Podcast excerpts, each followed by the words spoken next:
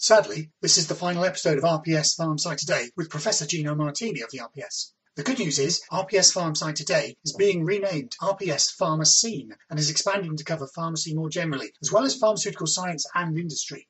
RPS Pharma Scene will include news stories and interviews with experts from across the profession, beginning in just a couple of weeks with Professor Dame Sally Davies.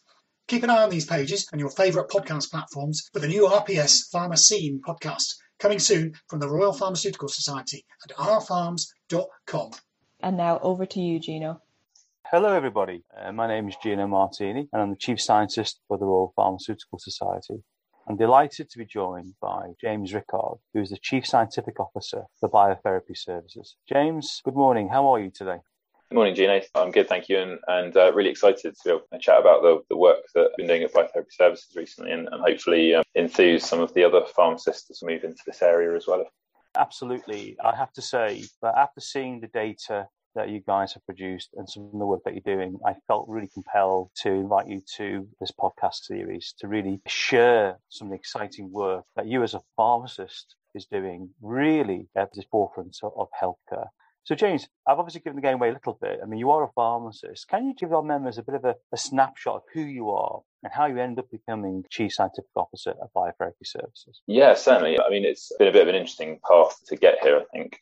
I mean, originally, I was introduced to pharmacy through work experience. I, I thought I wanted to be a doctor and did some work experience in, in hospital. My dad worked at the Royal Free and, was lucky enough to try before I jumped in and then spent four years plus on a, on a degree and decided pharmacy looked like a very fun place to be. I got exposed to manufacturing, quality control, but also the clinical side, which was very much kind of in its infancy back then. And I, I qualified in 2006, which uh, makes me feel old and young at the same time. And then I had a few different jobs through um, rotational sort of basic grade pharmacist. I worked in elderly care in uh, a warehouse pharmacy doing day set boxes and then moved into kind of that classical technical services cancer pharmacist role and was very lucky to work at UCLH where they were just rolling out pharmacists in clinics. So rather than screening chemo away from the patients, you're actually screening it live with them. And I really found that very powerful in terms of being able to go home and feeling valued for what I do and what we do as a profession. Not so much around the chemo, but actually around all the supportive care to make sure the patient had the best journey on their chemo possible. And that's, think, often where pharmacists play a very big role in that. Then after that, I um, moved into a sponsor pharmacist role at an academic sponsor office and uh, helped sort of look after a portfolio of about 250 trials in, in, different stages from closed down to opening up to in the middle and all, all the melee of that, but again, started missing that direct patient interaction. And I moved to Guy's um, and had a few different jobs at Guy's Hospital um, with their manufacturing team and also in the quality control department. Then a job came up at Barts Health, the deputy chief pharmacist. I didn't quite feel ready yet, but I applied and then I got offered a job and I was really glad that I did that um, and looked after technical services across three sites but also their clinical trial pharmacy side as well to help that. And then also got pulled in to help in their academic sponsor office. So it's a very broad job. Um, and that's where I bumped into biotherapy services. They were trying to open their clinical trial. The product was originally a medical device and then got reclassified because the pilot results were very powerful and they got taken to NICE's innovation team as this innovation device team to say, look, can we do something with this? We think there's really something here that's going to help people. That's the, the founder of the company.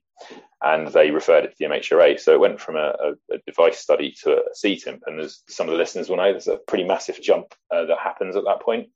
And I was working with the company from the hospital side to try and help get the trial set up because I'd seen the results myself. And then it became apparent there was really a full time role with the company. And I was really lucky, apart from seeing the results, to actually speak to some of the patients that had received the treatment and I guess avoided their life being changed the wrong way. We need the patient blood to make the product. It doesn't get much more patient centered than that. We also make it at their bedside, which I think is partly what we're talking about. So manufacturing a drug at the patient's bedside, not in pharmaceutical labs, which took me a while to get my head around. But also you're seeing the patients as you're treating them week on week, a bit like chemo, but obviously not. But you really get to see them through their journey and really again feel valued that we're providing important medical care in collaboration with the clinical team. It's definitely serendipity, but I'm really glad that I've made that jump when people ask me for advice for careers, I say, well, pharmacy is like a passport qualification. It, it tells people that you've got a good understanding of clinical, of science, and together that really puts us in a very privileged position, I suppose, of understanding how medicines are used and delivered and even regulated. And the fact that you've been able to move from sector to sector, because effectively what you've done here, you've gone from hospital pharmacy to effectively an industrial role as chief scientific officer. I think that's really a really positive message to our members, particularly the early careers pharmacists, that actually you can move around, you can be flexible. So, what was the trigger point? What was the aha moment? I really think I could do more for patients by moving into the role of chief scientific officer it was speaking to uh, one particular patient that had been um, referred into the hospital that I was working at, and this was sort of one of the, the patients I got to meet.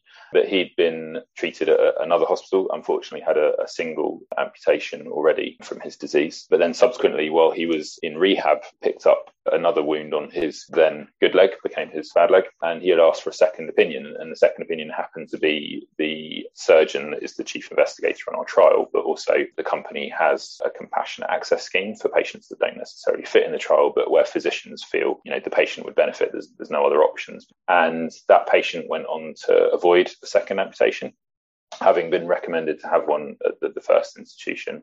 I don't think anyone in, in pharmacy particularly thinks about wounds. We just think about simple dressings. There's not really much treatments out there. It's kind of silent. People don't talk about it. It's one of those diseases that are kind of silent because there's not much we can do.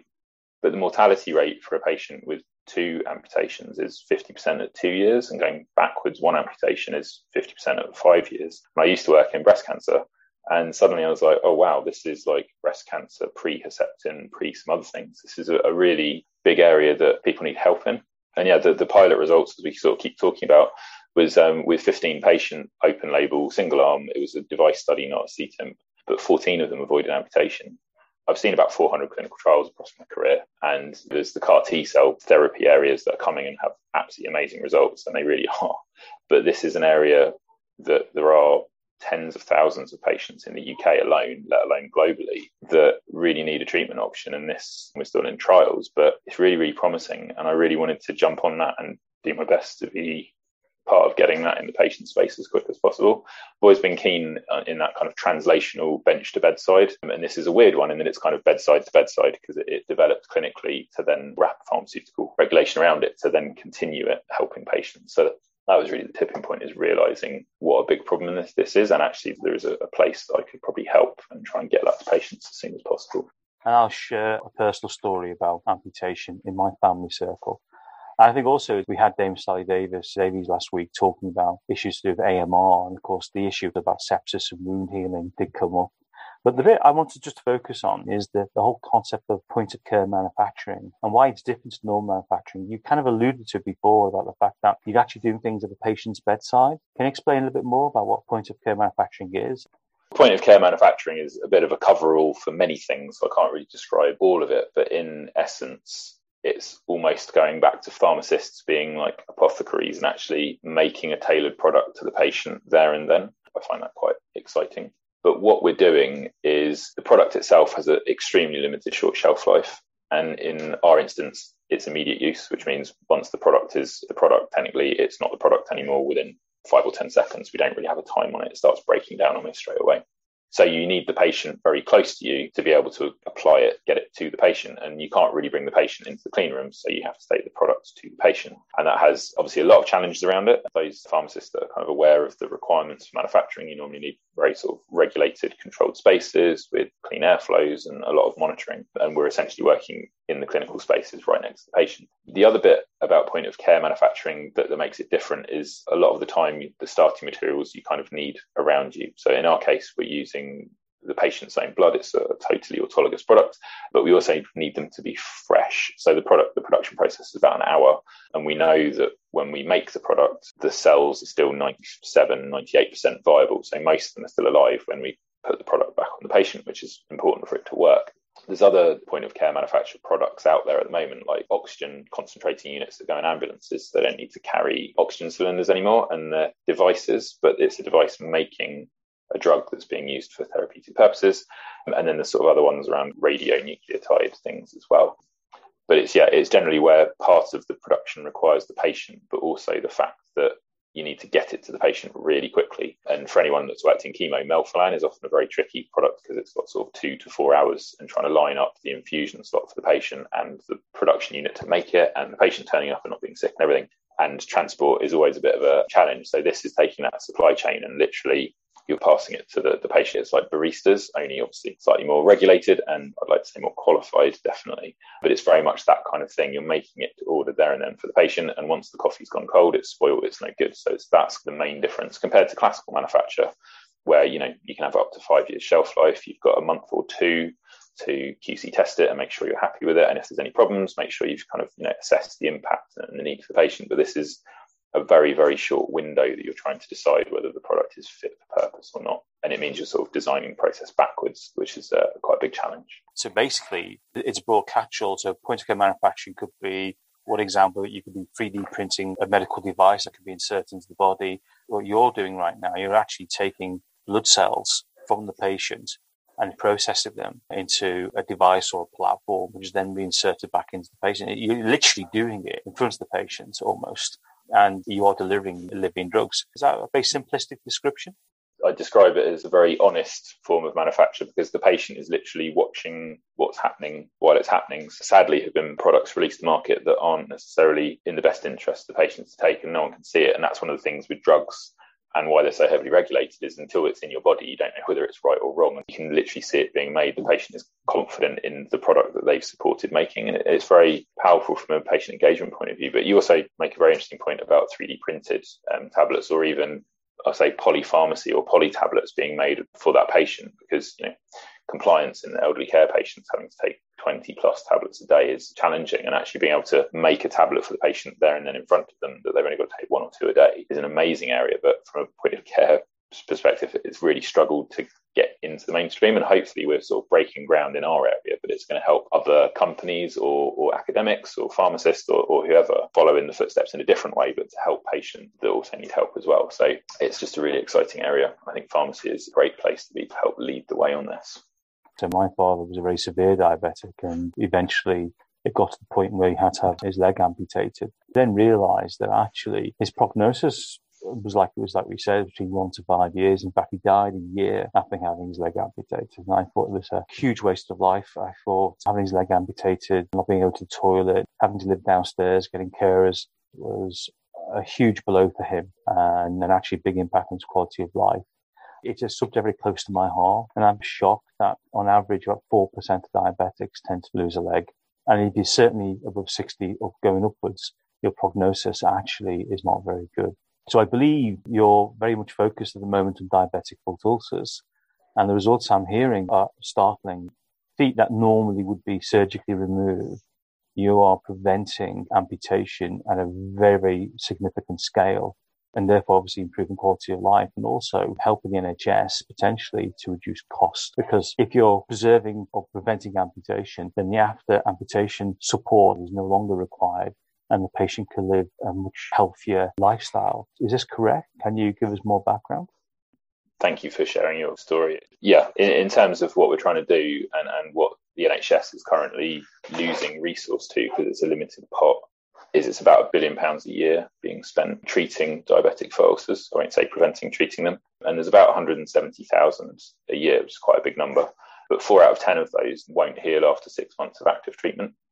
And generally, once that's the case, the patient is either living with a, a significant open wound, awaiting wound infection, and can have a septic event and A&E, and then they're admitted, the stats are that's kind of once a year for at least eight days of admission, or they then need a, an amputation, or they don't even survive to have an amputation. Unfortunately, mortality with an open wound and a diabetic ulcer is a, is a real thing as well.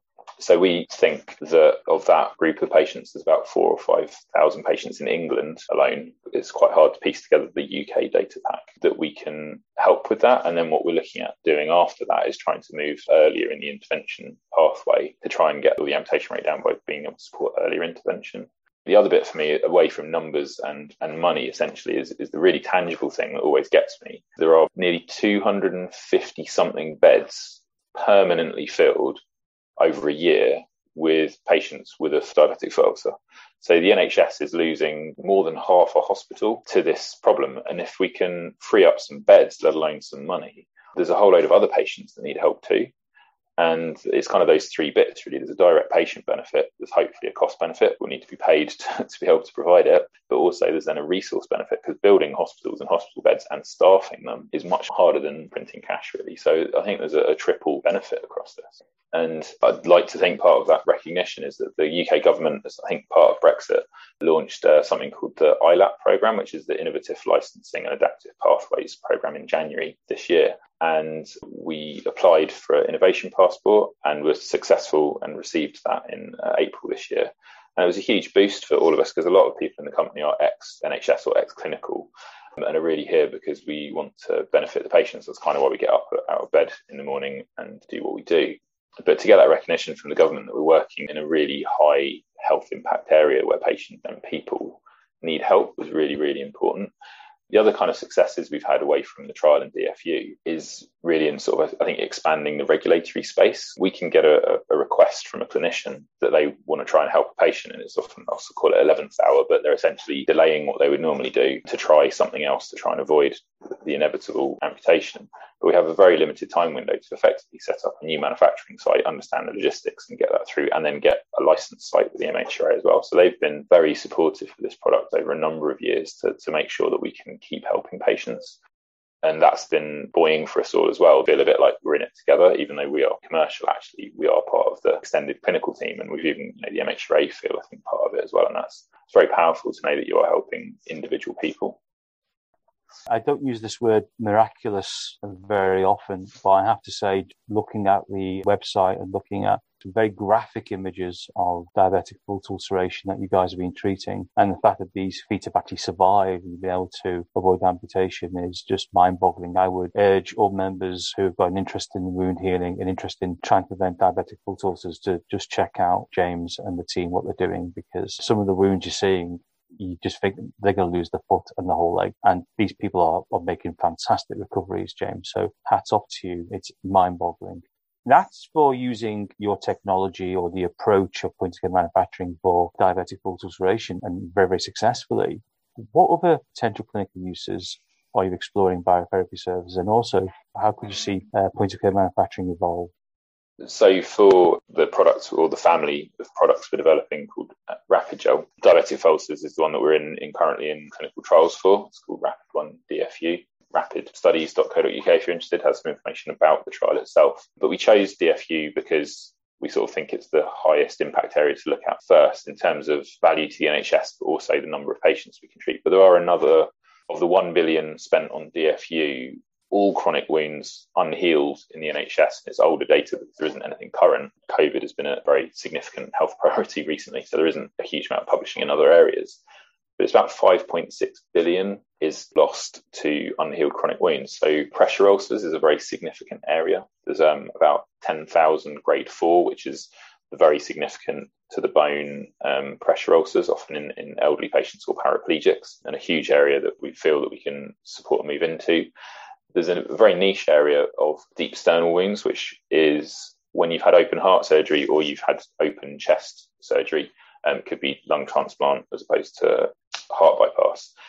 But there's a, about a 3% risk in diabetic patients, particularly, but in high risk patients that have poor healing, that that wound will break down. And thing with your kind of sternum area is there's literally a bit of skin and a bone and, and your chest bone, and then behind that there's your heart cavity. So if you do end up with a, a deep sternal wound, you can often have severe bone damage, which ends in a lot of reconstructive surgery, but also you can end up with a heart infection, which typically is about six months of antibiotics. Which means these patients, when I say they're blocking, um, it's not by choice, but they're then filling up a coronary intensive care bed unit, which we don't have a huge amount of in the country but that's limiting the ability of that heart centre to deliver further operations because they haven't got enough bed space to do that. But also for the patients, they're potentially stuck as an inpatient for four to six months. And I think they estimate it's something about every week as an inpatient is about a year to then recover afterwards. So the longer you're in hospital for, the longer in a bed, do you ever get back to where you were? And for these patients, I think it's probably not. There's about 150 a year and about 10% mortality. So we think it's only, say only, 120, 130 patients, but that's still a lot of bed space and it's still 130 people that could have a better life for longer, as opposed to then having life altering issues, not just from healing their wound, but then all of the deconditioning they have. And that's that's often an issue with amputation patients. They've spent so long in rehab, they become deconditioned, you're not as fit as you used to be, and then you're more susceptible to your disease accelerating. There's also some other areas, pilonidal sinusitis, it was one of those corridor conversations with one surgeon to the other across theatres when we were working one day, and they were asking what we were doing, and he said, "Oh wow, have you ever looked at pilonidal sinusitis areas, which is kind of in your your behind areas?" Um, but you end up with a deep wound, deep tract wound that can often get all the way up to the kidneys. But they have about a 40 to 50% rejection rate, which means every time you go for surgery, you have a kind of a 50 50 chance of it working. So you can have patients that have six, seven, eight plus reconstructive surgeries until it actually takes. So we think there's an area there where we can help people get out of hospital quicker, but also not have repeat surgeries and things as well. There's also hernia repairs are coming up. And another area we're kind of interested in, but it's longer term, is breast implants have about a 50% rejection rate.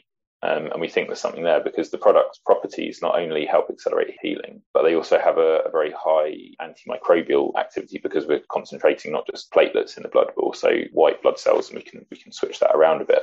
But essentially, what we're seeing is a reduction in antibiotic consumption because we're preventing post-operative complications. So there's a huge myriad there and we're scoping all of those out. What we don't want to do is jump into the thing that looks biggest. We're trying to jump into the things that are the highest impact for people and will really help the quickest. So we're currently working through all of that. These areas are quite complicated in mapping the patient journeys, and the, the data is quite generic. So trying to get down to the, the subpopulation that we're looking to treat is quite hard. And then going like one step way beyond, which is maybe not point for care manufacture, but there's companies, particularly in the US, but also in the UK, with tissue engineered products that are growing new esophagus, new lungs, even kidneys.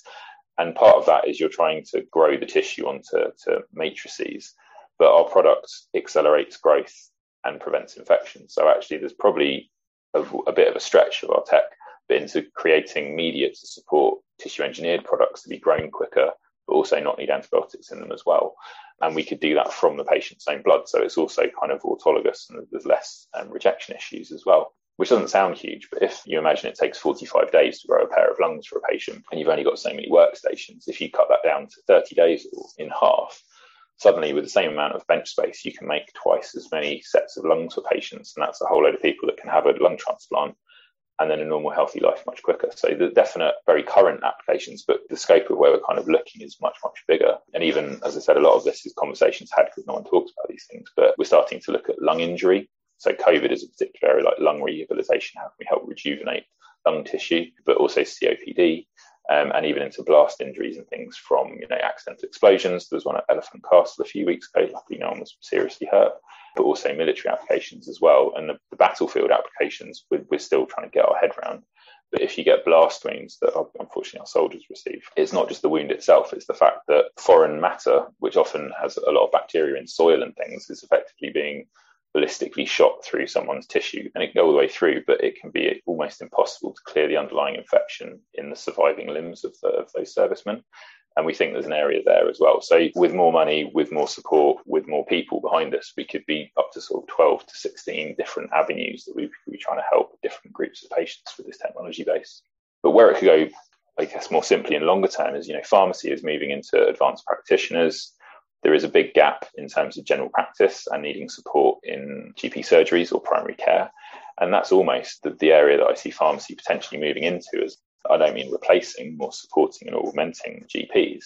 But also, if we're then doing patient directed care at a much more local level, this could be delivered in GP surgeries or it could even be delivered in pharmacies. I'm aware that there are pharmacies not in London, but further out the country that have podiatrists come into their pharmacies to do podiatry clinics in the pharmacy. And suddenly it's like, wow, we could have patients that are able to receive their treatment at the most convenient spot for them. They don't have to get dragged in and out of hospital all the time. And that in itself is a huge thing some of the most deprived areas in the country have awful, awful amputation rates. It's really hard to pick that together, but the reality is people are probably having to choose to go to work with a really severe open wound because they need to put food on the table. So being able to get as close to the patient as possible and let them get on with their life as much as possible, I think pharmacy has a really clear opportunity and role traditionally point of care manufacturing, if you wanted to scale, you build a bigger factory. But I think what you're proposing here is actually a, a, number of different ways you're scaling out. You can replicate these modules, but of course, pharmacists, because they're everywhere accessible, they could actually be involved not just in PCNs, but also in other facilities. Is that your vision for how you'd scale this and how you'd make it more accessible to patients? Exactly, and I wouldn't say just this technique. I think there'll be other point of care manufacturer products coming through either with us or by behind us or other things. But I, I really think you know pharmacy is at, is at the forefront of being able to, as you said at very at the very beginning of this, hold all of the specialities on, in one hat, which can be quite hard work at times. But to actually be able to assess a patient, decide what is probably the best for them in collaboration with appropriate physician support, but then actually make and deliver the product at the same time with podiatrists or other health professional support. So, yeah, I, I really believe to get this out as wide as we can, it is about finding people that can help deliver it where the patients are. And some of it is do we staff a whole big company that's essentially kind of out driving around doing it? But I think it's almost probably better that if we can fit it into existing practices of pharmacists, particularly, we can actually help people quicker and roll it out quicker and have a higher level of, I guess, qualification for the, for the people making the decision whether the, the product is fit or not. Almost back to, said, sort of Victorian times and chemist nostrums, and they, the patient comes in and they, they make something there and then decide that it's going to be the right thing and that it's made to a suitable quality and provide it. It's it is kind of like the new age version of that that level of pharmacy. So that's yeah, essentially how I see it. I don't think we're going to have costas everywhere scaling our product out in that kind of style. I think we've got to look to who's already there and garner their support and develop those skills. Point of care manufacturing is here to stay. It's happening now, and the scope is endless. James, thank you for spending time and sharing the exciting work that you're doing, the massive impact you're having on people's lives.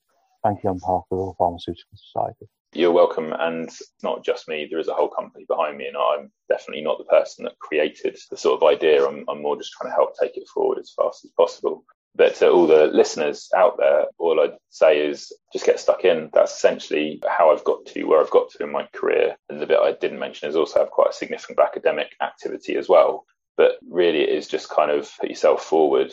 Don't wait for the opportunity. Like ask, and it doesn't always come out, but if you keep trying, eventually it does. And then often the first or second thing leads to something else. And then you end up being able to get the opportunity, I guess, like I have, to do something really different and groundbreaking and, and huge for, for patients. But thank you for the opportunity to talk about it. At that point, James, thank you. And remember, Gino and other pharmacy experts will be back very soon with our new pharmacy wide podcast, RPS Pharma Scene. Join Gino for an exclusive interview then with Professor Dame Sally Davies.